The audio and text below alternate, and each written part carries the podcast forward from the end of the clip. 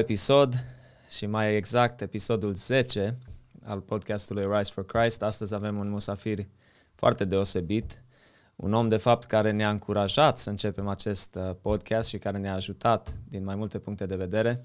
Și îți mulțumim frumos pentru că ai acceptat invitația noastră, David Șuclea. Chiar îți onorat. Mă bucur, ești un om foarte fain. Uh, ai multe de zis, David, te apreciez, uh, ai o istorie bogată în slujire. Și înainte să intrăm în uh, subiectul nostru de astăzi, care este media creștină, aș vrea să ne spui un pic despre tine, David. Cine e David Șuclea? Cum ai copilărit? Care e istoria ta? Ce consideri tu că ar fi benefic pentru ascultători? Da, vă spuneam mai devreme că cred că e cel mai greu lucru să spui cine ești. Uh, da, pot să spun că m-am născut în Arad, într-o familie creștină, mai am o soră cu trei ani mai mare ca mine, am copilărit în Biserica Pentecostală, copilăria a fost faină, cu cheia la gât, cu interdicții de zonă, să nu mergi mai Azi. departe de... Da, ce pot să zic, a fost o copilărie liniștită și binecuvântată. Am, chiar am crescut în, în pace și liniște cu familia. Frumos. Uh, ce ți-a plăcut când erai copil? Ai avut ceva hobby-uri mai interesante sau... Hmm. Ce mi-a plăcut când eram copil, a fost, mi-a plăcut să mă joc pe calculator. Adică eram generația aia care adunam, toți adunam monede, să strângem un leu și să mergem să ne luăm jumătate de oră la un club de calculatoare. Deci ai prins vremurile alea, David. Cred că te-ai dat de gol că ai peste 30 de ani acum. Da, da. Deci asta mi-a plăcut în copilărie. Deci asta a fost lucruri care mi-au plăcut mult The pentru că era, clubs. adică nu mai știu exact la la ce vârstă am avut primul calculator, dar știu că au avut 700 de mega memoria lui. Deci vă dați seama. vremuri. Uh, vremuri deosebite, le țin minte și eu când vizitam din America în România. Țin minte, am venit toată vara în 99 și mergeam săptămânal la cluburile de internet, uh, că nu aveam nici la taică meu uh, calculator. Deci noi pe vremea, eu nu știam ce e internetul. Sora mea mi-a făcut primul e-mail. Dar uh, cluburile erau strict de calculatoare unde mergeam eu. Nu cred că aveau internet pe ele. Wow. n-am. Ne jucam numai în rețea, deci așa. încă nu era... Deci vorbim mai în urmă puțin. Da, deci poate. nu erau cluburile de unde mereai să trimiți un e-mail. Că alea mi-aduc și eu aminte. e despre alea vorbesc. Da, dar eu vorbesc despre alea de joc. Wow, ce interesant. Știi? Fine. David, uh, mai departe, ești căsătorit, da, sunt căsătorit da. de șase ani, avem un fiu, Eliam. Felicitări. Uh, doi ani. Doi Rebecca, ani, Rebecca e soția mea, da. Ce frumos. Da, suntem binecuvântați. Foarte, foarte fain. Uh, putem să intrăm direct în subiect, pentru că avem multe de dezbătut din punctul meu de vedere, sau cel puțin să dialogăm. Ce, până la urmă, ce este media creștină? Ce include? Ce este inclus în media creștină acum, vremurile care le trăim?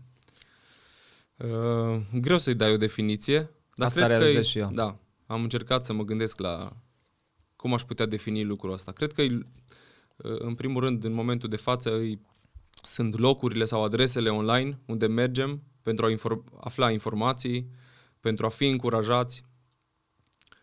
Cred că media creștină e un, un mediu în care creștinii se regăsesc, unii pentru încurajare, alții să, să învețe mai mult, să cunoască mai mult și inclusiv podcastul ăsta de dezbatere și de o discuție friendly, tot în media creștină. Absolut. Deci, da.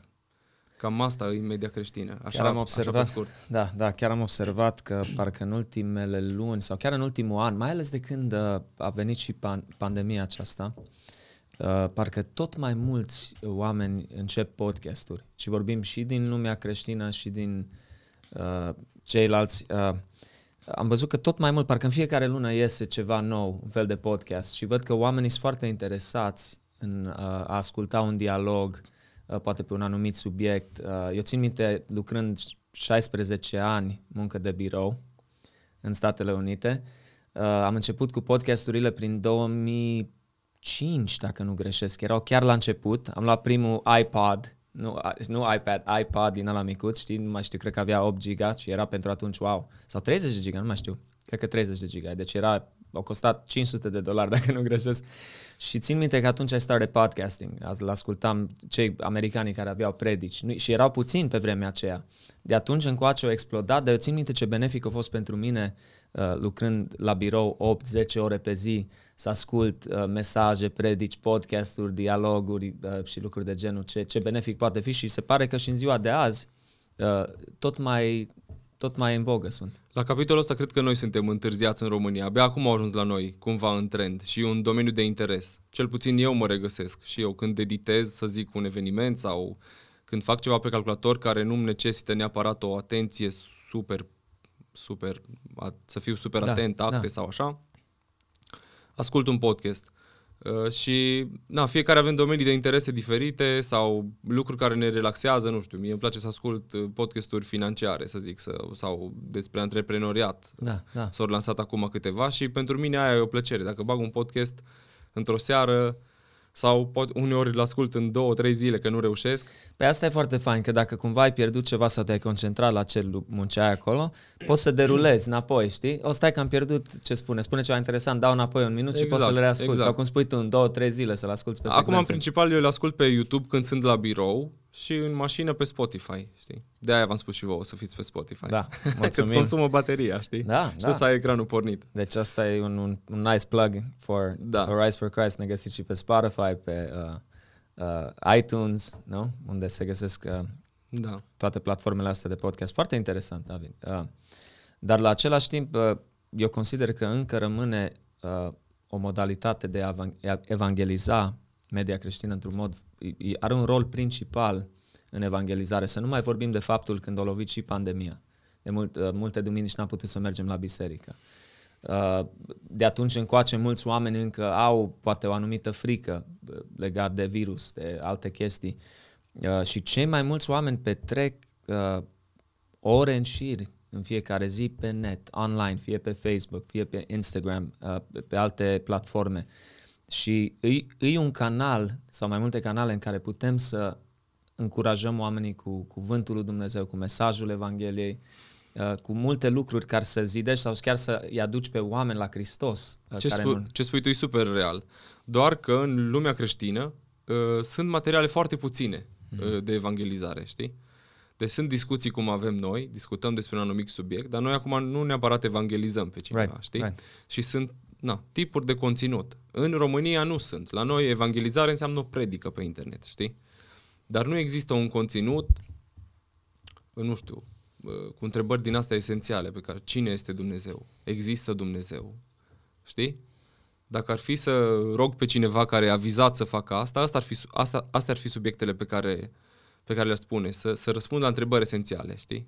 Trăim o vremuri extraordinar de ciudate și oamenii își pun întrebări. Adică, na, E un da, dezechilibru da, da. emoțional în viețile noastre, inclusiv în ale creștinilor, în perioada asta, știi? Pierzi da. pe cineva și ai nevoie de un răspuns.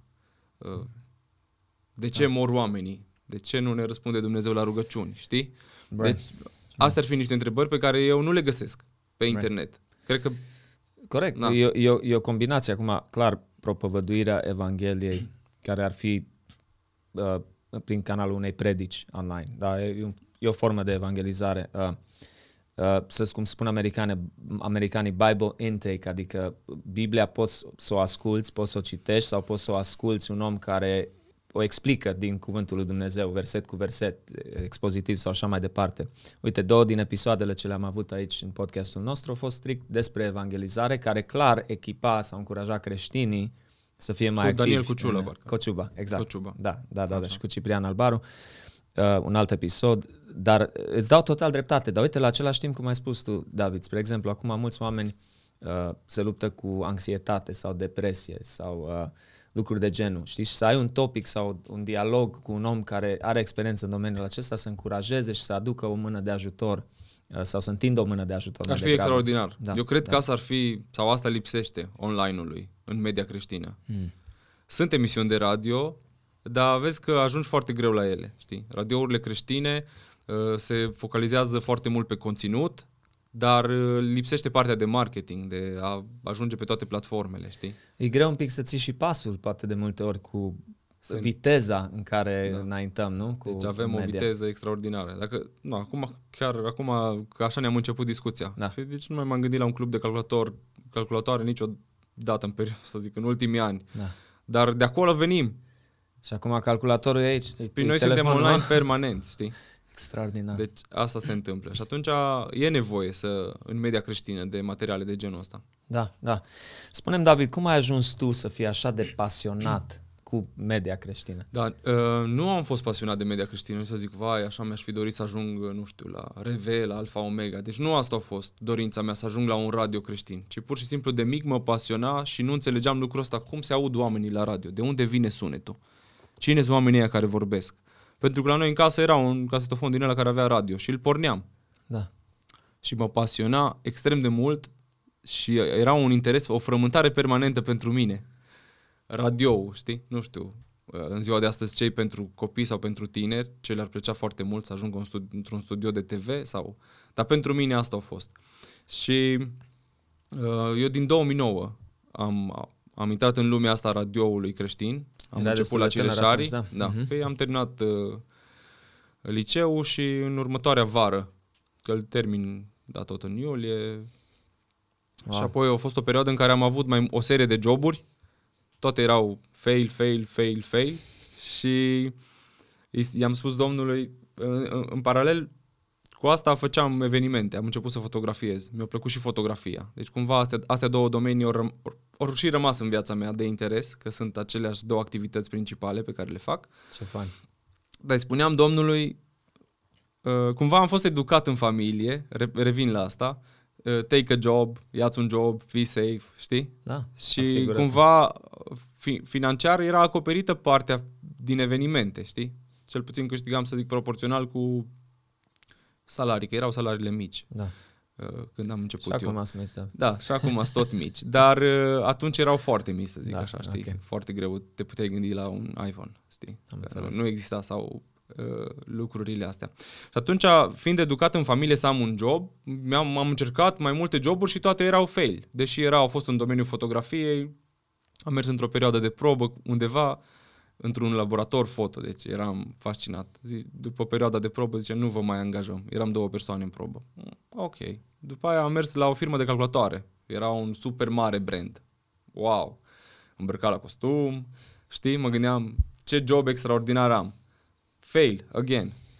Și atunci am ajuns într-un moment și am zis domnului, dacă uh, mai vrei ceva cu mine sau vrei să lucrez eu undeva angajat, să mă caute acasă.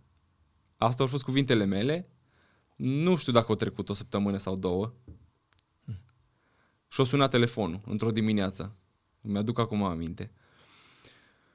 Bună, sunt cu tare, am un radio online și am nevoie de un om pe tehnic. Ai fi dispus să vezi despre ce e vorba? Deci asta a fost întrebarea, știi? No, am zis, ok, da. Deci m-au căutat acasă, da? Pot să zic că m-au căutat acasă. Și apoi, ca să fie mai motamo rugăciunea mea, zice, în cât timp o să ajungi la mine la birou? Păi, da, am calculat eu, stai să mă spăl pe față, că m-ai trezit, într-o oră. Și zic, cam în 30 de minute pot să plec, într-o oră la tine. Păi zice, hai că trimit pe cineva la tine acasă. Și atunci a venit o persoană după mine, de acasă, m-a luat și m-a dus la radio. Wow. Înțelegi? Wow. Așa am ajuns în lumea radio. Și am ajuns în proiectul Radio Cireșarii. Era în, atunci doar Cristina Pavel, cu care am fost coleg, uh, în radio și așa am început. Era nevoie de un om la butoane, la mixer, la, la lucrurile astea și am ajuns după aia să fac emisiuni, să editez, să editez predici. Să... Și perioada când ai început era la început Da. uh, emisiunea asta? Uh, Radio l-am luat de la 20 de IP-uri, adică Wow. nu puțin, dar nici mult. Era, cum să zic, Radio Cireșariu exista cu mulți ani înainte să-l preluăm noi, dar erau colini de vara, știi? Deci să înțelegi. Deci nu era cineva care se ocupa Permanent. permanent și pasionat. Era un playlist de muzică Wow. în care se mai băgau predici.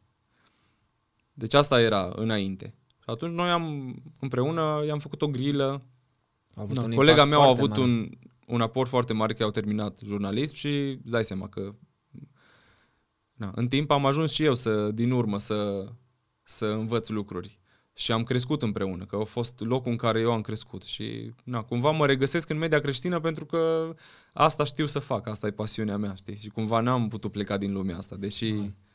are multe minusuri, să zic. Da, Dar e, dincolo de asta e pasiunea, știi? Da, da, și până la urmă asta contează cel mai mult. Un om dacă nu e pasionat de un anumit lucru în viață, uh, de cele mai multe ori nu o să ajungă să fac acel lucru la un nivel care și-l dorește, dacă nu-i pasionat, dacă nu plătește un preț ca să obțină... Deci chiar mai ridica mingea la fileu acum cu privire la a plăti prețul. Și nu mă refer la prețul de a lucra pe bani puțini, că și asta e un preț, ci la... Mi-aduc aminte când am început să fac primele mele emisiuni live și am început să vorbesc despre frică, despre subiecte de genul ăsta care, na, e clar că lui Satan nu-i place să scoți oamenii din frică și din starea lor.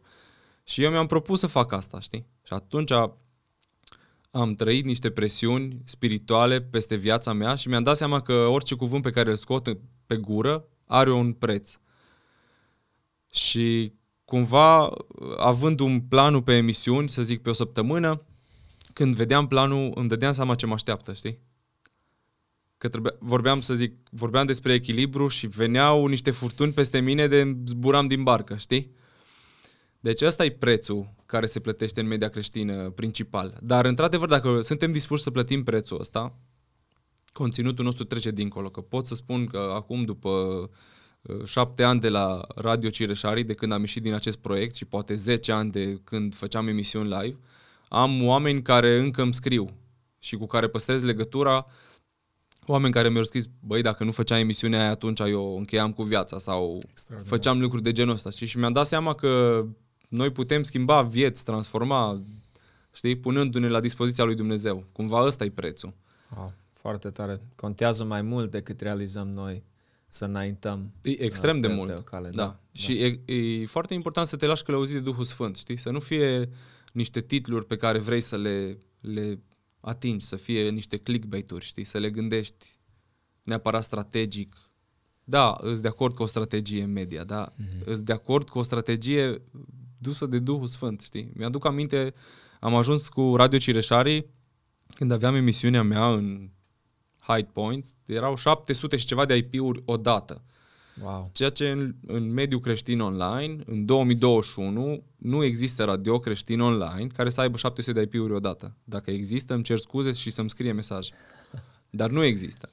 Știi? Wow. Și în, moment, în momentul ăsta sunt implicat într-un proiect. Radio Vestea Bună e un radio de copii. Avem foarte multe IP-uri, dar în același timp, 700 n-am atins și lucrez de șapte ani da. în proiectul ăsta, știi? Deci au fost și alte vremuri, pentru că era un domeniu de interes radio și au crescut organic și natural și oamenii îl ascultau.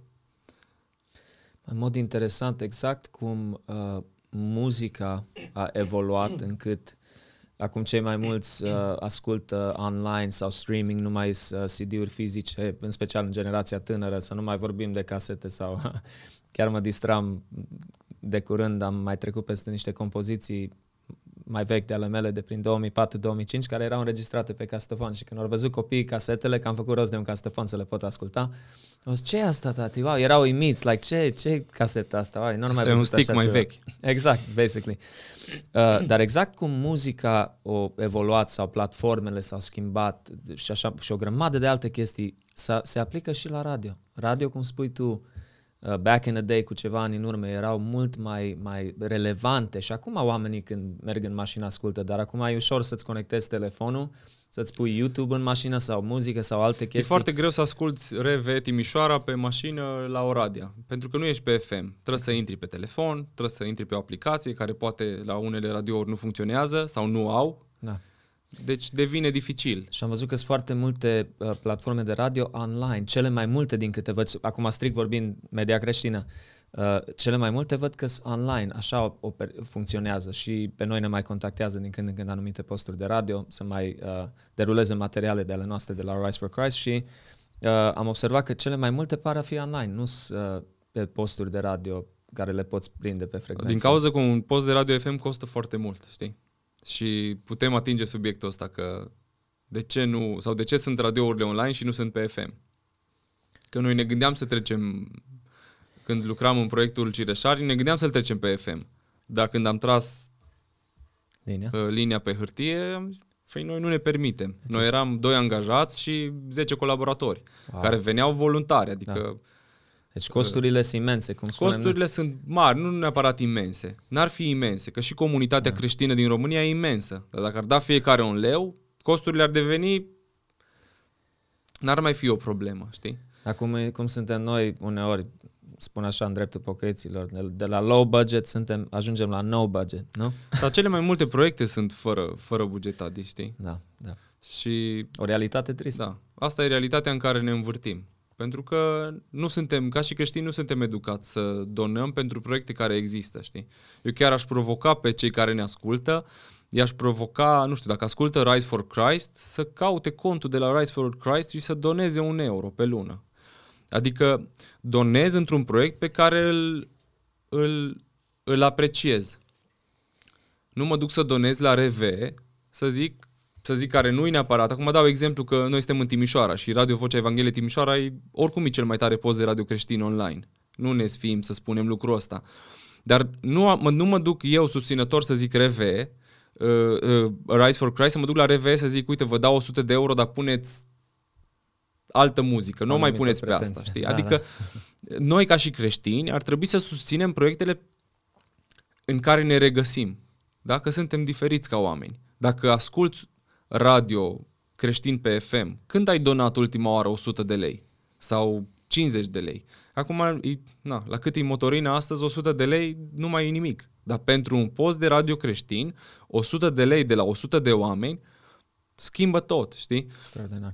Deci asta se întâmplă în proiectele de media. uh, Problema e că nu poți să crești, nu poți să-ți dezvolți o aplicație, nu poți să-ți faci un site mai relevant pentru că tu nu ai bugete de așa ceva. Tu abia îți plătești oamenii ca să facă niște emisiuni live, știi? Da. Atunci nu ai cum să crești. Așa. Și ajungi să lucrezi tot timpul cu voluntari care îi ai o lună și nu mai ai în următoarea lună. Se mută din oraș. Uh, Sau își caută ei un job, da, că au nevoie, au de nevoie bani. de, un job, știi? Da. Și ne învârtim aici permanent. Din- Tot aici ajungem. Deși nu vrem să vorbim în, cum să zic, într-un podcast creștin, nu vrei să vorbești că e nevoie de bani pentru Rise, Da, știi? da. Vezi, Dar asta mie e- mi-e puțin cam frig aici. Din cauza că nu a mers căldura înainte, pentru că voi ați venit să filmați Da, și proiectul nu-și permite să țină o clădire întreagă în... uh, corect. Deci asta e realitatea Da, da. despre care vorbim. Și eu, uh, cum să zic, când eram la Radio Cireșare, aveam un studio pe jumătate cât ăsta, știi? Deci abia încăpeam câțiva oameni în el. Da, noi nu eram de video, nu făceam video. Da. Dar ne-am gândit să facem video, dar eram super limitați. Unde să pui camera, că e- camera e pe mixer. Mm. Cum, cum să faci asta, știi? Și atunci tu nu poți să crești pentru că ești permanent limitat. Și asta ar fi provocarea mea, ca să concluzionez. Donează pentru proiectul pe care îl apreciezi. Sigur. Ai ascultat după amiaza cu David? Întreabă-mă dacă vreau să beau o cafea. Uh, Dăm un imbold ca să merg mai departe, știi? Absolut. Că și oamenii implicați în media sunt tot oameni, au tot nevoie, au tot chirii, au tot o mașină pe Absolut. motorină, știi? Acum am ajuns la lucrurile astea, dar uite, astea, Da, da, așa e, astea da. e, realitatea în media creștină, știi? Maxim. Și Deci uh, cine ascultă K-Love știe că totodată la nu știu câte luni sau o dată pe an au strângerea aia de fonduri care îți vine să oprești radioul. Dar oamenii ăia, dacă nu o fac, ei mor. Și atunci noi nu mai putem să schimbăm vieți. Eu nu mai pot să încurajez pe cineva în Franța, într-o emisiune live pe RV, pentru că eu nu, nu-mi permit să am omul ăla în direct. de Știi? adevărat. Nu-mi permit. Nu-mi permit să-i dau nici niște bani așa de suc. Sau să-i plătesc transportul. Absolut. Mi-a, mi-a plăcut că ai menționat faptul că e o chestie de educație până la urmă. Eu, venind din mediul creștin și din America, uh, ascultând Caleb și alte uh, posturi de radio și uh, văzând cumva cultura care uh, este acolo, să știi că e ceva mult mai normal pentru oameni să doneze. Uh, Și cum spui, de obicei sume mici. Uh, Spunea, uite, eu mă angajez cu, pentru un salariu din America, era chiar ok, 20 de dolari pe lună, eu susțin postul ăsta Ca de și cum radio. ai Sau dat eu 20 susțin, de lei la noi. exact, exact. Eu, Dar nu sau eu înseamnă susțin, ia, sau eu susțin lucrarea asta și uh, sunt multe emisiuni și cam fiecare lucrare care există acolo la nivel național și care e publicată online și așa mai departe, care ajunge în, în, în media creștină, uh, primește susținerea asta și chiar le amintește periodic la oameni care ați dat E vă un sistem. mulțumim.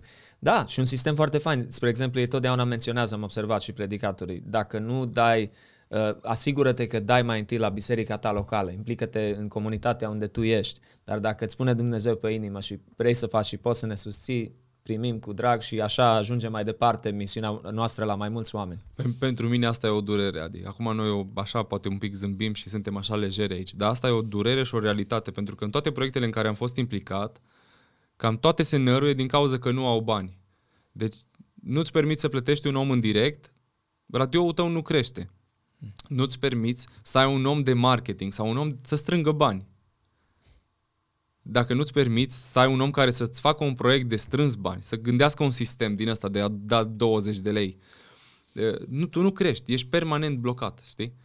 Asta și din cauza că, na, și radiourile, în România ți foarte greu să ceri bani, că românii ei nu dau numai dacă zboară acoperișul de pe casă, dacă nu are o familie, o familie lemne iarna, deci noi numai așa donăm. Da. Noi nu donăm pentru un post de radio, noi nu ne gândim la sufletele noastre, știi? Noi nu ne gândim că avem nevoie permanent de încurajare. Adică vii pe mașină, am venit spre Rise, îți pornești radio îți spune Raluca Shorehand câteva cuvinte de încurajare pe drum și îți schimbă starea. Dar când ai donat ultima dată, știi? Recunosc că nici eu nu am un obicei frecvent din asta. Asta și pentru că instituțiile de media creștine nu prea își permit să ceară. Cumva la noi e rușine. E de obicei, Cumva da. trebuie să cadă banii din cer. Și nu cad. Da, da. Foarte, o realitate cruntă, cum spui. Deci e crunt, că proiectele Da, de da. media uh, în principal nu cresc și au rămas numai online. Da. Și Pentru unii arată că- cu degetul că uite că sunt amatori, că videoclipuri slabe sau uh, anumite lucruri, dar bugetul nu e Păi nu acolo ai buget, ca să știi? poți face ceva la un nivel mai, mai, mai bun. De cele mai multe lucruri care se fac în media creștină și ori fost proiecte frumoase, să zic, nu știu, BBSO sau uh, orice coruri s-au făcut, s-au făcut fără extrem de mulți bani. S-au făcut că oamenii au fost pasionați. Adică eu am mers să cânt în corul BBSO, Glorie Mielului, piesa aia care, nu știu, iar, 10 cred că are milioane, cred că așa. are. Uh, Noi n-am fost plătiți să mergem acolo. Am Clar. primit un sandwich, știi? Right. Adică nu a fost o... Deci proiecte, asta vreau să zic, proiecte de media, proiecte mari, major, marea majoritate s-au făcut cu uh, oameni care dăruiesc din timpul lor, știi? Pe noi ne filmează acum Andrei, Andrei nu încasează niște bani care să-l mulțumească pe el că a fost azi plecat de acasă, dar el o face din pasiune pentru Domnul și că înțelege că noi putem schimba ceva, știi? Și asta se întâmplă. Absolut. Absolut. Deci cercul e, e dureros, dar e, e o realitate, știi? Da, da. Foarte bine spus, David. Uh, țin minte, nis- așa, de-a lungul anilor, că totdeauna au fost oameni, poate chiar lideri creștini, care nu au fost oarecum contra curentului sau nu, au, nu au vrut să se implice prea mult online sau mă, nu trebuie, nu e important, nu e necesar. Și după un anumit timp îi vezi că toți ajung ori cu bisericile live, ori să ajungă pe net, ori să promoveze anumite chestii pe, pe, în media creștină, pentru că vrei, nu vrei, trebuie să ținem pasul din punctul ăsta de vedere. Trebuie să fie relevant. Dacă noi ne imaginăm, cum a spus cineva, ok, oh, eu n-am cont de Facebook, n-am cont de Instagram, dau un exemplu, să spun că ești lider de tineret, nu? Și atunci tu nu ești acolo, în media online, și tu nu vezi practic ce fac, Tineri. cu ce se ocupă tinerii din biserica ta, cum îi poți ajuta, cum îi poți sfătui, tu, you know? Uh, cum se spune și on, on social media, it's, e, e ca, it's an open book. Se zice că detectivii din America găsesc mult mai multe informații astăzi despre anumiți criminali sau oameni care fac anumite chestii, uh, uitându-se pe profile, profilele lor de, de social media. Uh, so vrem, nu vrem, aici am vrut să ajung, trebuie să ținem pasul cu ce se întâmplă și cu, cu viteza asta în care merge. E greu să mergi pe TikTok. Că nici Pe eu TikTok nu chiar e înțeleg. greu. Mă înțelegi? Da, așa e pentru unii pentru să intre pe Instagram, știi? Liderul ăla de tineret care nu intră pe Instagram e că nu-l înțelege, știi? Și pentru noi e greu, pentru mine e greu. Dar trebuie să să ne punem măcar întrebarea ce am putea face noi acolo sau Aici am cum vrut să am ajung. putea să-i atingem pe tinerii noștri, știi? Că sunt adolescenți care sunt pe TikTok. Că vrei, nu vrei, Evanghelia trebuie să ajungă și la ei, știi? Și biserica nu e suficient să fie live. Adică, știi? Sunt biserici care și-au lansat podcasturi. Jos pălăria. Știi? Adică e un mod prin care biserica poate să fie relevantă și autentică Da. online. Se spune că foarte mulți oameni uh, din afara bisericii uh, nu vor păși niciodată pragul unei biserici protestante, spre exemplu. Pur și simplu nu vor. da? Uh, cum spui tu, prin aceste canale pot să fie expuși la doi oameni care până la urmă sunt mult mai normal și mai apropiați de ei decât realizează. De multe ori cred că când mergem în anumite cercuri creștine, oamenii sunt îmbrăcați foarte frumos la costum, așa, și unii oameni se pot simți în afară sau să creadă anumite lucruri, să-și facă impresii, nu? Sau păreri despre oamenii respectivi, necunoscându-i. Când stăm așa la un, un dialog, oamenii pot să observe, hei, și mie mi-au spus mai mulți oameni care i-am întâlnit de-a lungul anilor, mă, sincer, Adi, când te vedeam așa în videoclipuri și na, că ai așa un anumit impact, am crezut că ești mai figurant, știi, mai cu nasul pe sus, dar chiar ești super da, de treabă. Păi, și noi am băut prima cafea, cred că anul trecut. Când Nu ați mai știu început voi exact. podcastul? Păi atunci da, am băut. da, da. Că- Înainte nu- să-l începem. Da, când înainte eram în să-l discuții. începem, da. Da, da. Atunci am băut prima cafea și eu aveam o impresie, nu, nu știam cine e Adi Covaci, l-am Da. mai întâlnit. Dar noi suntem oameni reali și în biserici oamenii sunt reali, da? Right. E un mod în care putem să fim mai aproape de oameni și putem să le transmitem adevărul ăsta. Aici să zici, am uite, vrut să- și eu trec prin greutăți ca tine. Noi nu suntem uh, căzuți din cer și nu ne atinge nimic. Trecem exact prin același lucru ca și voi. Exact, exact. No, mi-a plăcut foarte mult ce ai spus și de timpul tău la Radio Cireșari, uh, impactul. Uh, uneori nu realizăm cât de jos uh, este starea unor oameni.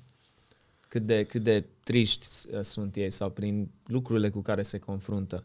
Și am văzut și eu prin multe mesaje care le primesc cât de mult înseamnă chiar un simplu cântec care l-am înregistrat și le-a vorbit Dumnezeu lor și mi-au spus lucrul acesta. Adi, așa de jos eram în perioada respectivă. Nu, nu, nu-ți imaginezi cum mi-a vorbit Dumnezeu prin, prin Păi, muzica cred că la ta. începutul pandemiei ați lansat piesa asta cu Isus domnești în veci. Cu mai repede. Deci e, îi spuneam la Adi înainte, zic, Adi, dacă noi nu cântăm un refren, eu am venit degeaba. Am venit și să vorbim, dar mi-am propus să cânt cu tine. Așa. E, e, Apropo de rugăciuni pe care Dumnezeu mi le-a ascultat, într-un an am zis, Doamne, eu anul ăsta vreau să cânt cu un artist mare pe scenă.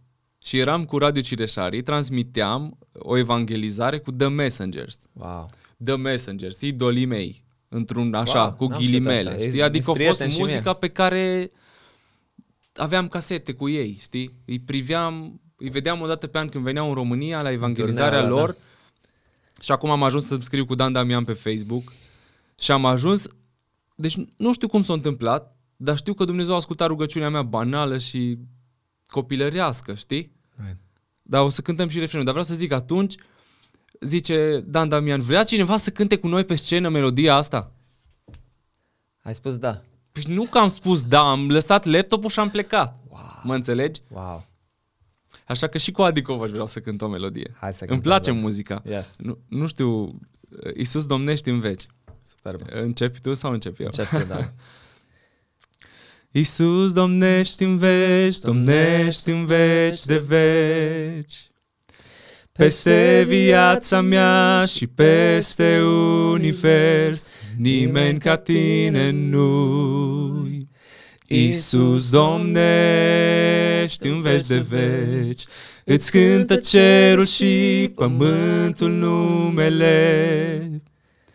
Veșnic îți voi cânta, Iisus, aleluia, nimeni mai ca al tău. Iisus domnești în veci de veci.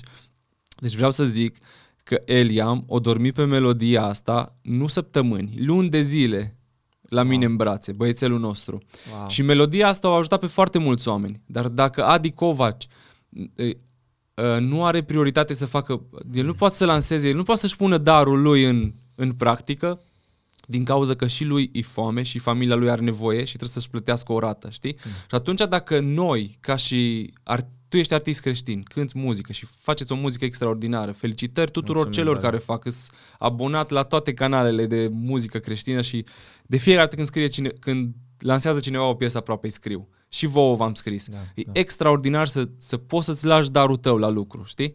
Dar dacă tu nu poți să faci asta, dacă tu nu ești susținut, da, nu totul se rezumă la bani, dar totuși, noi trăim pe pământ, știi? Da. Nu, nu-i numai despre asta, dar ar fi fain ca fiecare să-și atingă darul lui. Deci pentru mine media creștină e viața mea, dar din păcate nu pot să mă implic mai mult decât un part-time în media creștină. Deci sunt implicat acum într-un proiect, dar nu mai poate fi interesul meu principal, pentru că am avut anumite cheltuieli, știi? Să locuiești într-un oraș mare ca Timișoara nu-i ieftin. Nu deloc. Nu-i deloc ieftin. Și atunci realitatea îi te lovește în fiecare lună, la întâi. Deci da, nu ai da. cum să fugi de ea, știi? Și o trebuie să țin un echilibru. Dar dacă aș putea să fac numai asta, eu cred acum că aș face-o din toată inima mea, știi, să o fac permanent, să-mi dedic timpul meu acolo. Dar dacă nu găsești o formă, știi, și instituțiile de media creștine nu-și permit să facă Vezi, ajungem la același lucru. Deci tu nu poți să încurajezi oameni, nu poți să schimbi vieți, că dacă tu n-ai fi înregistrat piesa asta, dacă cătă sau cine a înregistrat-o nu s-ar fi pus la dispoziția lui Dumnezeu, poate iară pe bani puțin sau pe nimic, știi? Corect. Lucrurile astea nu s-ar fi făcut. Absolut. Și încă o dată, până la urmă, e o chestie și de cultură, din păcate. Deci, mă uit în SUA și vedem, acum e clar, e o țară de 300 și ceva de milioane de oameni, deci clar România e o țară mai mică, nu? E, e normal să nu fim așa de dezvoltați, dar la același timp avem mm. o istorie destul Te de lungă în creștinism. Nu-i normal. Românii sunt darnici, românii uh, dăruiesc, doar că nu sunt educați. Îmi aduc aminte când am strâns pentru prima dată la Radio Cireșarii banii pentru un an de zile, Adi, 24.000 de euro. Am calculat noi care sunt costurile noastre lunare, taxele, cât mă costă pe mine sau câți bani ar trebui să am în plus în fiecare lună, să zic 3-400 de euro, poate era un plus la buget, bani pe care să pot să-l chem pe Adi Covaci, pe Marius Pop din Baia Mare, să pot să-i plătesc un drum, să pot să-i plătesc o pizza, știi? Și oamenii au donat pentru ceea ce a fost proiectul, nu ca să-l schimbe. Costa 73 de euro o zi, cu toate taxele astea, că ne-am pus niște bani ca să putem cumpăra un microfon, o talpă la aparatul care s-a pierdut, da, talpa de la trepied. pentru că a fost nevoie, știi? Dar trebuie să ai și viziunea. Deci oamenii dau, noi putem să educăm, putem să le cerem și trebuie să fim transparenți. Deci eu, eu eram în stare, dacă era posibil, financiar, să afișez așa contul nostru, știi? Și să se vadă toate extrasele. Mm. Pe ce ori dat ăștia banii? Păi uite, săptămâna asta ori cumpărat o pâine, o sticlă de apă și o cafea. Știi? Și asta contează mult, uh, transparența. Uh, Îi nevoie și de se transparență. pare că, da, gene- românii, noi românii în general, nu din câte observ, acum n-ai drept, eu am fost 24 de ani în SUA, sau nu în totalitate uh, obișnuit cu, am aproape 5 ani, sau 4 ani jumate am de România deja, uh, dar ideea Bine e că... că ai venit. Mulțumesc frumos, David, apreciez, apreciez mult Deci încurajarea. eu apreciez foarte mult ce faceți voi și ce fac proiectele astea creștine. Și Rise for Christ face ceva extraordinar și ceea ce faceți voi cu podcastul și cu muzica și băieții care sunt implicați în echipă ei, ceva fascinant. Deci nu se compară America cu România, dar totuși Da, Deci se poate vreau să mult mai zic că mult. noi am strâns bani numai de la români. Să mă înțelegi. Da. Deci banii ăia s-au strâns, au fost în cont. Să știi că sunt de acord cu ce ai spus legat de dărnicia românilor. Acum eu în America am fost parte din uh, o biserică de români penticostală. Uh, am călătorit mult prin SUA, în mai diferite orașe și în biserici, tot în, în comunitatea de români și cum spui, David, s- românii sunt o națiune foarte, foarte darnică.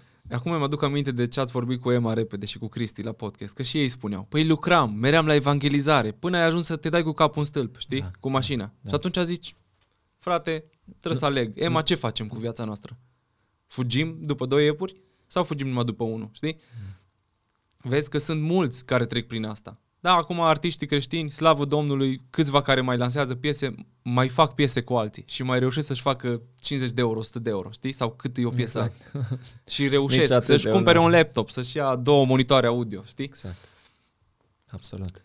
Deci sunt foarte mulți oameni talentați în România, știi? Și sunt foarte multe proiecte frumoase. Dar e nevoie de susținere. Na, fiecare am încercat să ne facem, uh, să pregătim lucrurile în așa fel încât să, să fim relevanți și să ne putem pune darul în acțiune. Cred că aici ai vorba, încă o dată, trebuie să revin la faptul că e o chestie culturală. Două aspecte. Unul, faptul că românii în general, din pricina corupției care a luat loc și ia loc de multe ori în, în țara noastră, uh, istoria comunismului și așa mai departe, uh, oamenii nu au încredere poate așa de mult în anumite instituții, lucruri de genul.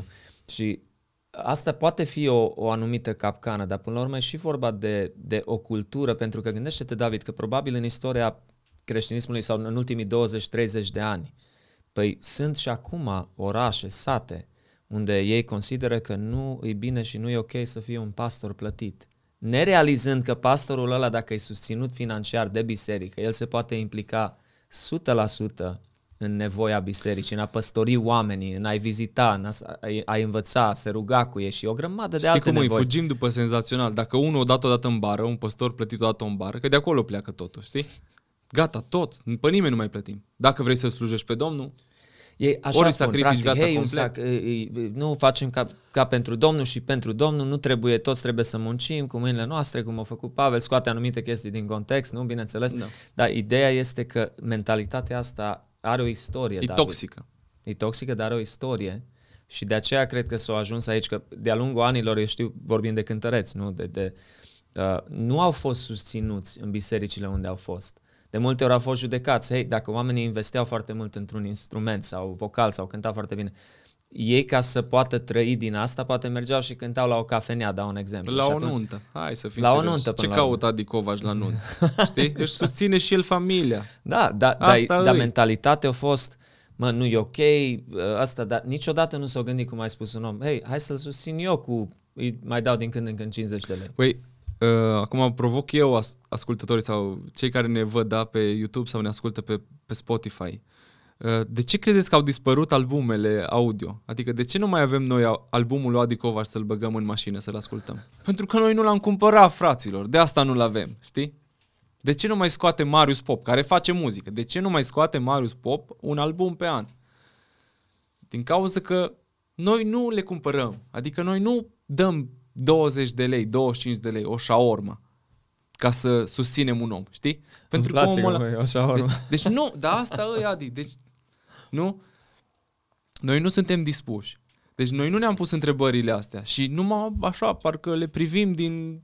Mă, dar parcă nu mai scoate de Messengers muzică, parcă nu mai face la nimic. Mai apare câte un clip și ăsta făcut cu Birtea, care vrea și el să ajute, știi? Care face un job extraordinar. Exact, știi, deci apropo. face ceva extraordinar. Dar nu asta vreau să scot. Adică ați înțeles ce vreau să zic. Sunt oameni extraordinari care fac ceva, dar sunt puțini.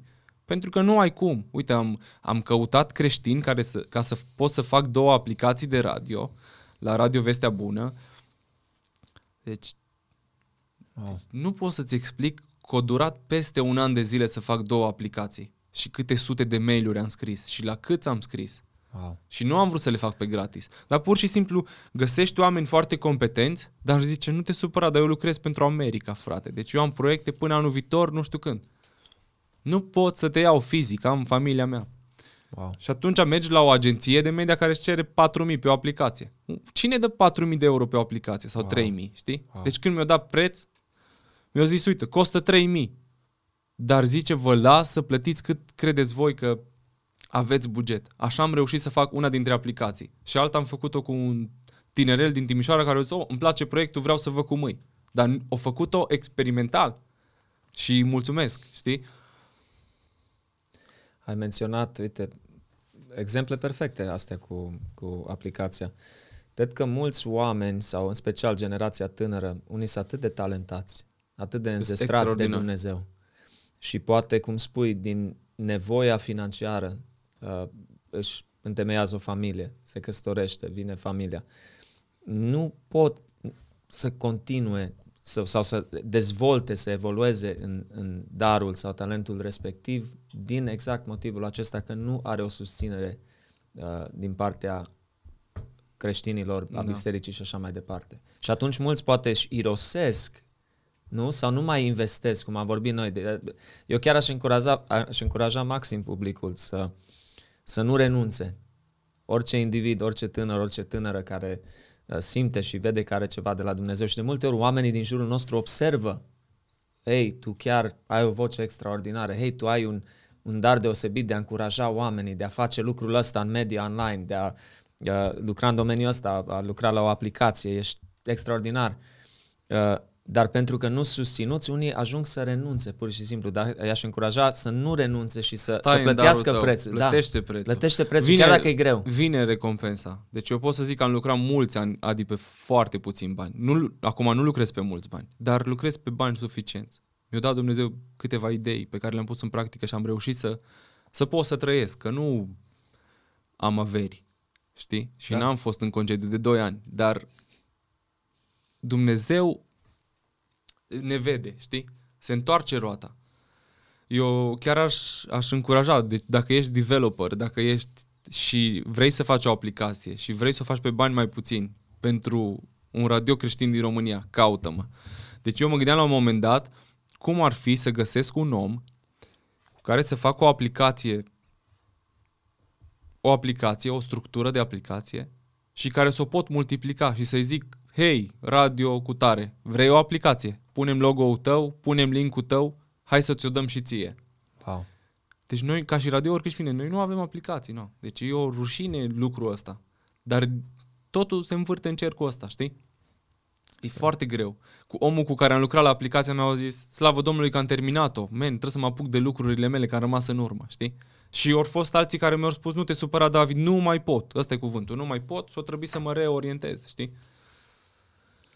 Da, da. Cu ce te ocupi acum, David? Uh, ai și podcastul tău personal, dacă ne poți spune un pic despre el. Mm, după amiaza cu David. Uh, n-am vrut să se piardă cumva numele lui, așa m-au cunoscut oamenii, pentru, un, pentru mulți sunt după amiaza cu David, nu știu cine e David Șuclea, dar pentru mulți sunt David de la Cireșari, sau am fost. Cumva, nu vreau să greșesc, dar cred că a fost primul podcast creștin în România în limba română, când l-am lansat eu.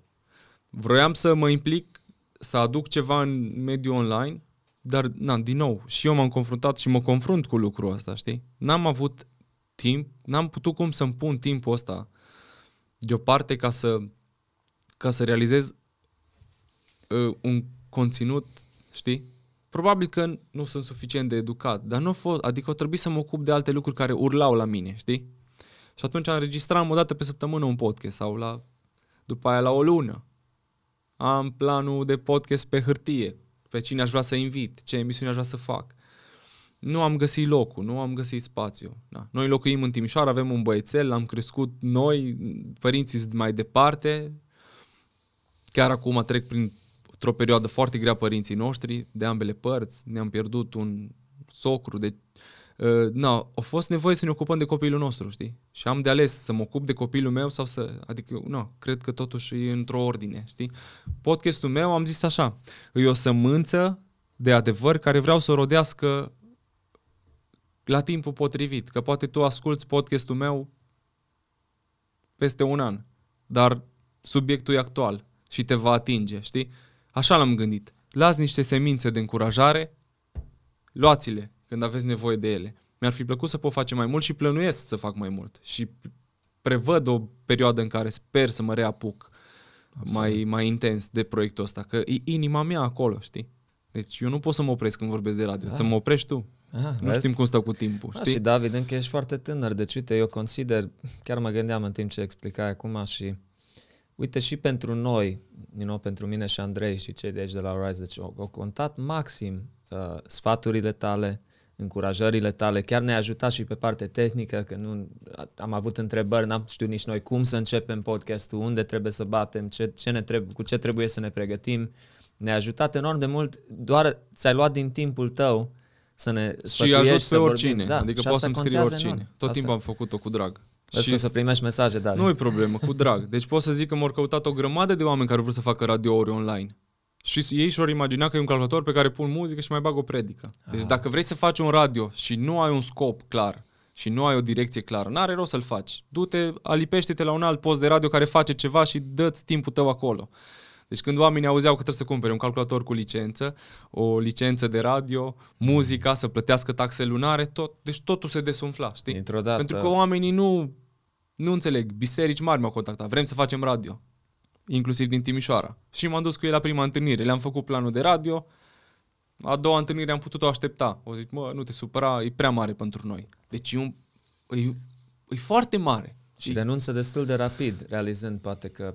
Păi eu mă bucur că au renunțat, că ai, ai, ai merge ai merge câțiva ani chinuindu-te și ai realizând că n-ai făcut nimic. Deci dacă nu ești dispus să plătești prețul, dacă nu ai o strategie, dacă nu știi clar ce vrei să faci, dacă vrei să faci și tu numai să ai și tu, n-are rost să faci. Dar dacă vrei să faci ceva diferit, fă că ai toată susținerea, știi? Da, și țin minte, uh, ne spunea și nouă, ce important e consecvența. Deci Când cel mai important lucru. Un, un anumit lucru, o anumită slujire. Cel mai important lucru. Da, deci... Ți se pare poate greu să înregistrezi un podcast pe lună sau la două săptămâni? Gândește că făceam 5 emisiuni live pe săptămână. Deci eu nu aveam zi în care să zic, bă, astăzi e groaznic. Azi m-am lovit mașina. Astăzi nu pot încuraja oameni. O să le zic, fraților, dați-mi bani să-mi schimb mașina. Da. Știi? Deci nu, Da. noi trebuie să fim perseverenți, consecvenți și să nu ne lăsăm atrași de furtuna din spate. Să rămânem în darul nostru, știi? Probabil una din provocările mari în ziua de azi pentru mulți care vor să înceapă o anumită lucrare e să înceapă să uh, cânte sau, uh, bineînțeles, eu încurajez în primul rând în biserica locală, uh, sau o lucrare din asta, un podcast, uh, o emisiune, un post de radio.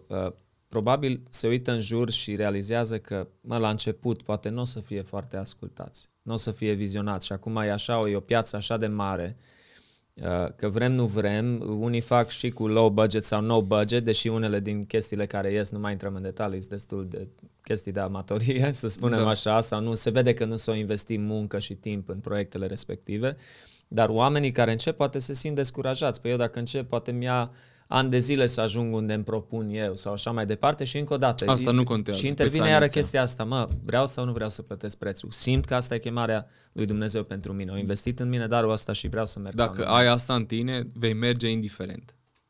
Știi? Asta e Adică secretul, nu- dacă îl nu, putem numi așa. Nu. Eu de 13 ani n-am mai ieșit din radio. Acum m-am adaptat. Lucrez în spatele scenei. Da, nu sunt în emisiuni live, mai susțin, mai fac o aplicație, mai vorbesc cu un developer, mai postez o chestie nouă, mai încerc să schimb o strategie. Acum ne-am propus la Radio Vestea Bună să facem cărți audio pentru copii. Am zis către colegii mei, măi, e foarte greu, nu putem să facem emisiuni live. Uite, nu ne permitem un om.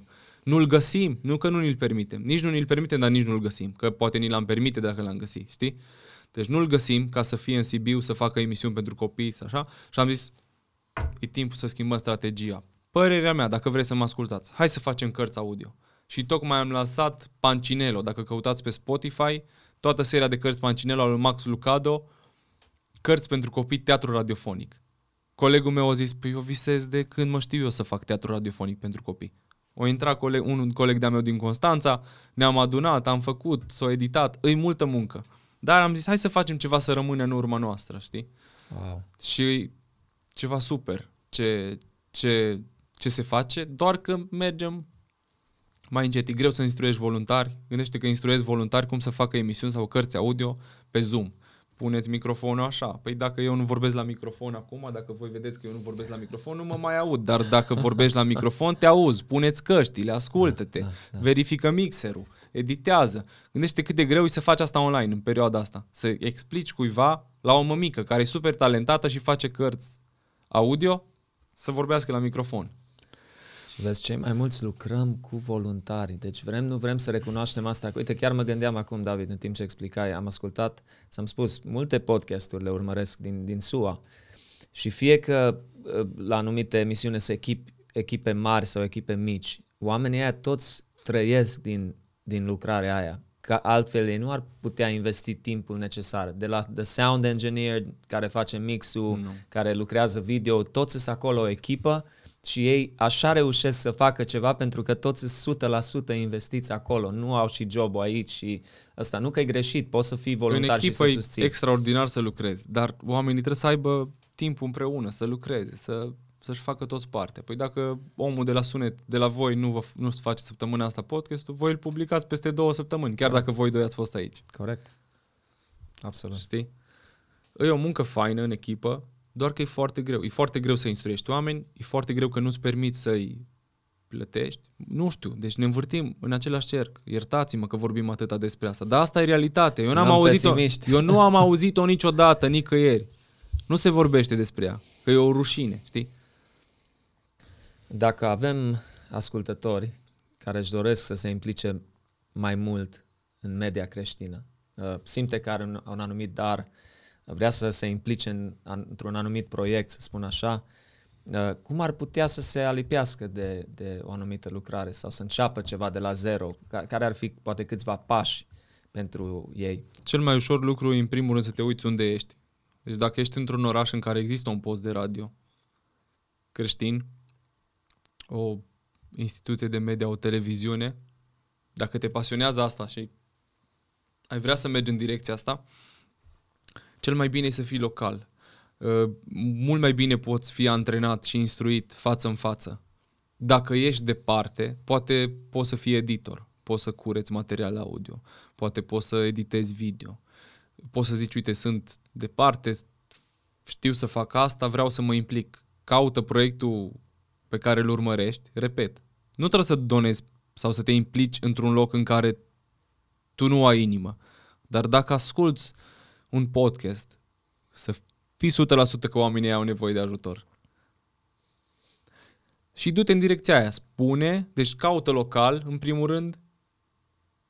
Alo, bună ziua. Uite, mă pasionează treaba asta, vă ascult cu interes. Știu să fac asta. Ați avea ceva să-mi dați de lucru. Trimite un e-mail.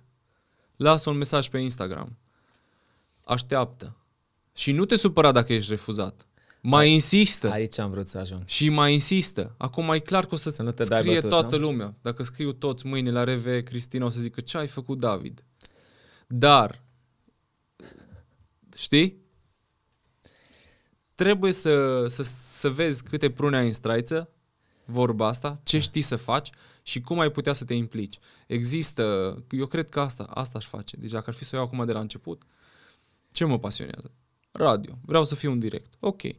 Sun la radio, dați-mi, ziceți-mi ce, câte emisiuni trebuie să fac, demo, să vedeți ce știu să fac, cum primiți-mă, Absolut. da. Da. să vă fac papucii, să vă fac curat. da. Deci vreau fii să un zic că ucenic, noi am nu? lucrat Să la fii un ucenic. Cireșari, eu aspiram, eu ștergeam praful, eu duceam apa la invitat, eu mergeam după pâine, știi? Ce tare. Uh, Deci ai lucrurile de jos. În da, dar, le, ghilimele. dar îi nevoie, știi? Absolut. Îi nevoie și și asta e ceva extraordinar. Dacă poți facilita pentru cineva care e în direct să-i faci viața mai ușoară, ca el să atingă suflete, tu o să ai aceeași răsplată ca el. Eu nu cred că Dumnezeu nu privește înspre noi. Ești femeie de servici și vrei să faci curățenie la un post de radio. Tu crezi că oamenii ăia n-au praf? Știi?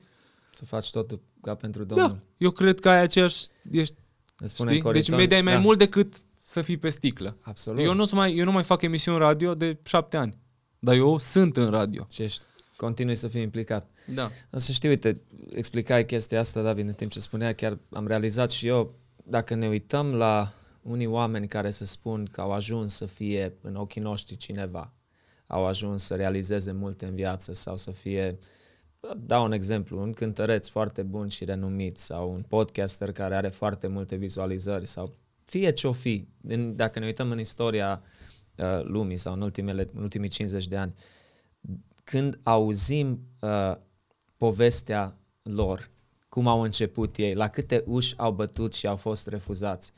Mă gândesc la Michael Jordan ca basketbalist. Nu știu dacă știi, el a Nu fost, știu el a istoria. fost tăiat din echipa de basket din high school, din liceu, el a fost tăiat din echipă, l-a dat afară pentru un altul. Și Michael Jordan, a, așa de motivat a fost și ambițios să dovedească că s-a făcut o greșeală acolo, încât a început să joace și să uh, facă antrenament mai mult. O ajuns să fie probabil cei mai mulți îl consideră cel mai, mult bas- cel mai bun basketbalist din istoria, Asta în istorie, jocului, da. din istoria sportului. Și când a avut, uh, a intrat în, in the Hall of Fame, adică e cea mai onorabilă chestie să ajungi acolo într-o, nu știu cum aș traduce Hall of Fame, adică e locul unde ajungi ca celebritate, e cel mai înalt loc, rămâi cumva în istorie, Mhm. e o, na. Ai ajuns. Și, da, și e o celebrare acolo pentru care se face după ce te pensionezi și uh, ai concluzionat cariera. Și l-au chemat ca invitat, bine, au fost foarte mulți invitați, l-au chemat și pe jucătorul care a intrat în locul lui, pentru care a fost el tăiat din Eu echipa am de crezut că liceu. l-au chemat pe la ce l-a dat afară.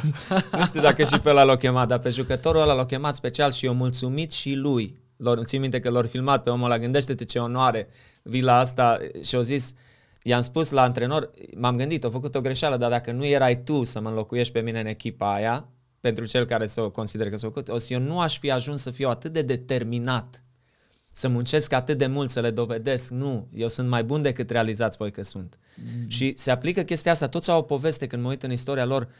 Uh, mă, ori fost refuzați de nenumărate ori, unii poate de 100 de ori și tot nu au renunțat. Dăm voie să-ți spun o chestie. Când am intrat la Cireșarii, uh, Radio Cireșari a fost în Arad în perioada lui de glorie, să zicem așa, când a fost cel mai ascultat.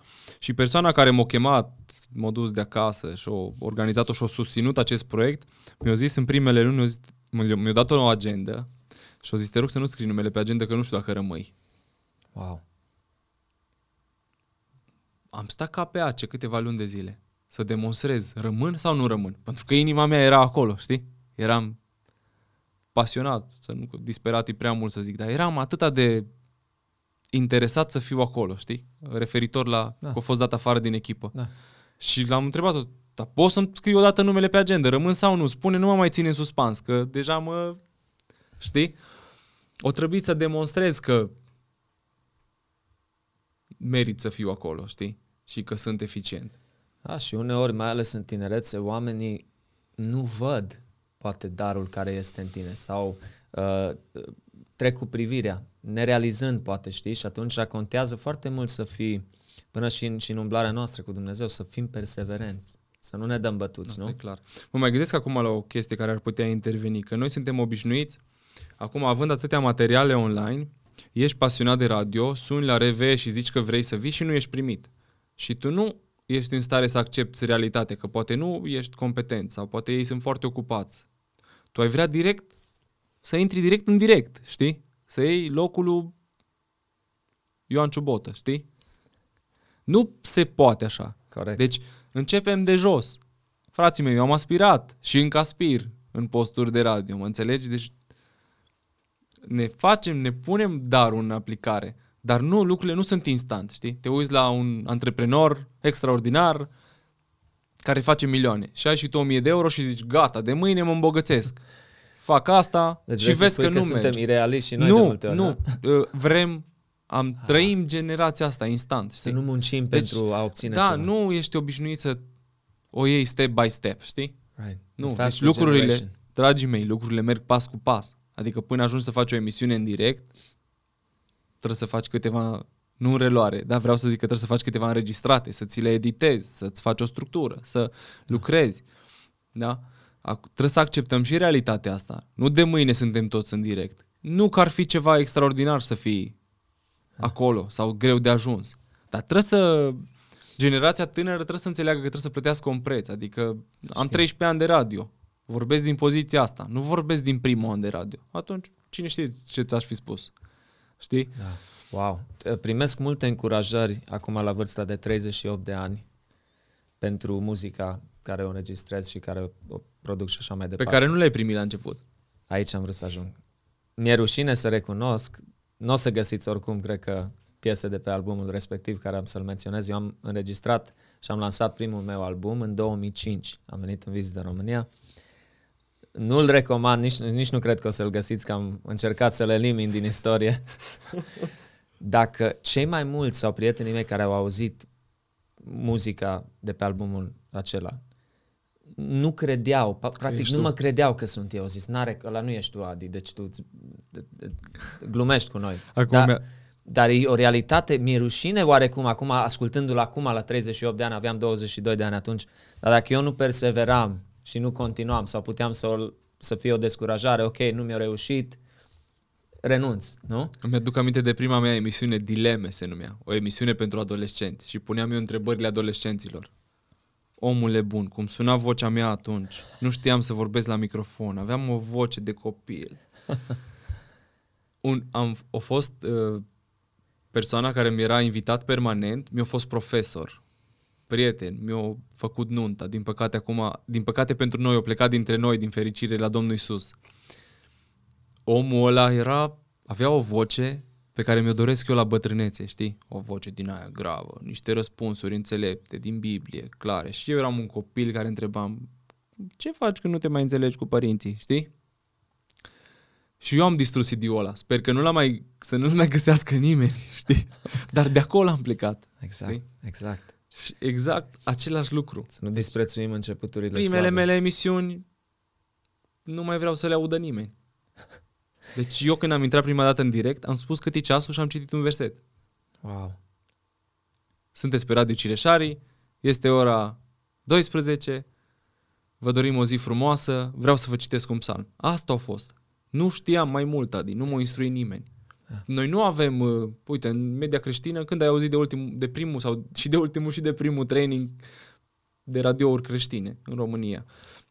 Singurele traininguri la care am participat toți din media creștină au fost de Moody Radio făcute. Erau tot la 2 ani, se făceau pe zona balcanică și mergeam cu Albania, cu Serbia, mi dor de lucrurile alea, pentru că eram Da. acolo toți oamenii cu același interes, cu aceeași foc.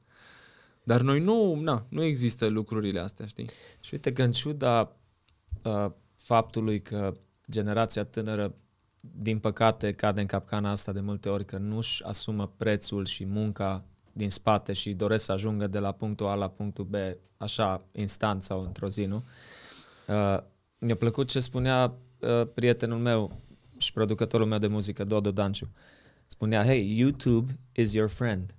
YouTube e prietenul tău. Adică astăzi avem mai multe tutoriale în așa de multe domenii uh, în care putem să fim interesați, adică să învățăm pas cu pas cum să obținem, să, să devenim buni într-un anumit uh, lucru mai mult ca ori și când. În generația noastră, eu sunt totuși un pic mai... Da. Tu ești de vârsta Nu lui cum. fratele meu cel mai mic. Uh, dar tot de acolo, tot ai prins și tu anii 80 dacă te-ai născut în 89, David. Hai că ți-am dat, Da, te-am o dat de parte, gol da. la vârsta. Da, Da, da, nu-i problemă, nu Uh, mi-e rușine. nu, A dar fost, noi nu a am trecut prins, perioada. Da. Noi nu am prins uh, vremurile alea, cel puțin în copilăria noastră, să avem uh, astfel de canale, nu? Ca să putem să ne abonăm pe un canal pe YouTube și să învățăm Ce o anumită YouTube? meserie sau ce vrei tu, cum spui tu, pas cu pas cu pas. Dar să ne luăm timpul, să investim. Eu cred că aici e, e unde cei mai mulți, încă o dată, trebuie să investim mult timp, în cazul nostru clar, rugăciune, uh, să stăm în cuvânt, să, să ne amintim pentru ce facem ceea ce facem, pentru slavă lui Dumnezeu. Ăsta e scopul final și cel mai important. Și atunci să realizăm că dacă e ceva ce El pune în inima noastră, uh, să, să folosim totul și toate canalele astea, dar să investim timpul necesar, decât să petreci uh, 5 ore pe zi pe Instagram, dau un exemplu, sau uitându-te pe chestii inutile, sau ce face prietenul din orașul ăla și ce poze a mai postat uh, persoana respectivă, dacă ne-am luat timpul și ne-am disciplinat mai mult cu timpul nostru să investim în, în domeniile și în lucrurile care ne pasionează, în special din punctul ăsta de vedere uh, a slujirii, cred că s-ar vedea altfel rezultatele. Da, așa e. Deci sunt două părți. Vă mai aduc aminte. Donați 10 lei pe lună. Donați cât aveți pe inimă, cât de puțin, susțineți un proiect. Pentru că, din păcate, cum să zic, în momentul în care pornești, ești sortit eșecului din start, dacă tu nu ai susținere. Donați, dăruiți timpul vostru, învățați, fiți disponibili. Asta e media creștină. E o lume în care ai nevoie de ajutor și de susținere. Asta Da. e definiția, Adi. Da, și de unitate, să știi. E o, Cum e- spui, întinde o mână de ajutor la aproapele tău sau dacă cineva... Chiar asta vorbeam și cu Dodo zilele trecute. Îmi spunea de un uh, producător de muzică creștină, un mult mai tânăr, cred că are undeva la 19 ani, și spunea că s-a întâlnit cu el acum câteva săptămâni în urmă și l-a încurajat și chiar vede potențialul în el și a zis, mă, așa mult înseamnă pentru mine să pot acum la rândul meu să-i ajut să pe ajut. alții. Mi-aduc când aminte văd de în ei. Dodo când a venit prima dată la Cireșari. I-am invitat cu revers. Chiar mi-a spus, da, ce tare. Era copil și el Da. și eu. Toți eram copii. Wow. Dar uh, e foarte fain, știi?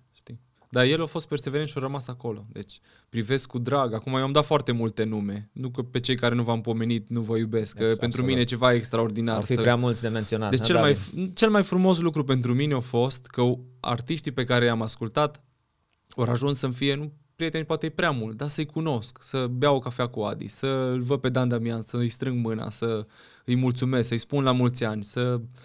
Știi? Pentru mine a fost extraordinar lucrul ăsta. Dar ce vreau să zic? Dodo a rămas acolo și a plătit prețul. Nici lui nu i-a fost ușor. Nu. Cred că dacă, dacă se gândește cu ce laptop și cu ce clapă a început, știi? Corect. Știi? Dacă te gândești, E Extraordinar. incompatibil cu ce faci astăzi. Corect. Da, da. Și, și Perseverența. ce cunoștințe au avut? Că nu au avut, probabil, f- a fost pasiune pură. Deci trupa reverse era o echipă de pasiune pură, știi? Se vedea pe ei, curgea din ei muzica, știi? Da, da. și să tot continui, să tot perseverezi. Deci să e, nu te oprești, știi? Exact. Dumnezeu deschide și ușile pe care vrea să le deschidă cândva. Dar na, nu, nu putem condiționa. Nu putem condiționa pe Dumnezeu. Deși nu înțelegem perioadele din viața noastră, vezi că toate lucrurile parcă când vin, vin la timpul lor. Privind în urmă, zici, nu se putea mai bine. Dacă le alineam eu cum aș fi vrut, greșeam. Și asta vine și acum noi trecem printr-o perioadă extrem de grea. Și mă gândesc că o să vină totuși ziua în care o să zicem nu se putea mai bine. Și au făcut Dumnezeu lucrurile, știi? Da. Că privesc în viața mea și văd o evoluție a lucrurilor și zic nu se putea mai bine. Nu se putea mai bine să, să falimentez un business, nu se putea mai bine să plec din proiectul ăla ca să fiu un altul. Nu se putea mai bine. Dumnezeu face lucrurile frumoase la timpul lor. În... E minunat cum le orchestrează. Da.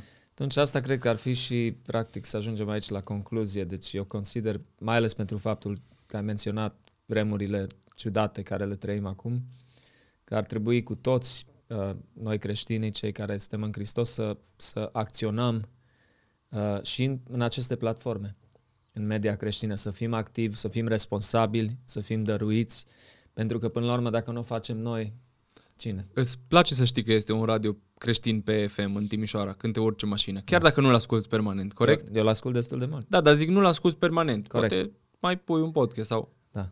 Dar Cum ar fi să nu fie? Nu te-ai simțit gol. Eu zic că da. Mai ales Nu, ai, după ce nu te-ai simțit obișnuit că n-ai cu el, făcut ce puteai să faci. Știi? Da. Asta îi. Că acum ni se par toate că le merităm. Merităm să deschidem podcastul, merităm să ascultăm aia, merităm să avem o aplicație fără baguri. Știi? Dar nu merităm. Pentru că dacă nu susții, nu, eu nu consider că meriți. Deci, Da? da. Și dacă ai tot dat exemplu, numai cei de la RVE știu uh, prețul care ei poate îl plătesc în fiecare lună ca ei să... știu mai bine ca noi, cu mult. Da, da, ca să, con- să continue. Cum să continue lucrarea asta, cineva își bate capul. Dumnezeu binecuvintează, sunt convins, că au și ei poveștile lor. Dar Absolut. cineva duce greu acolo. Absolut. Și vezi ce Știi? mult contează și mijlocirea prin rugăciune în perioada asta. Deci pe Și lângă asta e faptul că poți esențial. dona, să nu uiți niciodată să înalți o rugăciune pentru oamenii implicați. Mă gândesc la vremurile astea de pandemie, știi? Cum ar fi fost să nu avem radiourile, muzica, melodiile? Iisus domnește în veci, cum ar fi fost? A fost Iisus, da? Cum ar fi fost să nu avem melodiile astea? Eu cred că ar fi fost mai greu.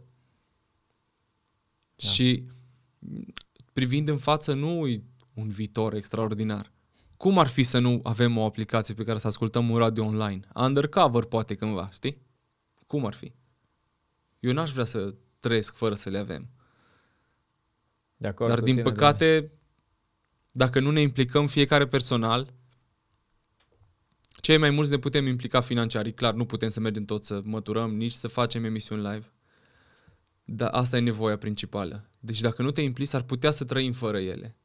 Fără televiziune creștină. Știi? Nu avem noi atâtea de multe lucruri în media creștină. Sunt puține care au rămas, pentru că cineva și-a bătut capul rău de tot ca să existe, știi? Wow. Well said, David. Mă mulțumim mult de tot că ai acceptat uh, A fost invitația. o plăcere. Deci A fost sper, o plăcere. Chiar sper, Sper cu... să fie și pentru ascultători o plăcere A, să ne absolut. privească și să se regăsească în lucrurile astea. Dar astea, Da. astea sunt nevoile și Da. e nevoie de aportul nostru în media creștină. Absolut. Și mulțumim mult de tot și pentru implicarea ta aici la noi, Cu drag. în Oricând, misiunea noastră. oricând. Da, ești o binecuvântare, David. Uh, Mă bucur să ai aud mult asta. uh, spor, succes și har în, în toate proiectele ce stau înainte și de ce nu uh, și ascultătorii care au pe inimă uh, să înainteze din punctul ăsta de vedere în media creștină, uh, chiar să te contacteze, dacă e cu putință. Cu drag. Dacă pot, o voi face. E plăcerea mea. Mulțumim încă o dată, bro. Cu mare drag. Bless you, man. Yes. Am dat mâna.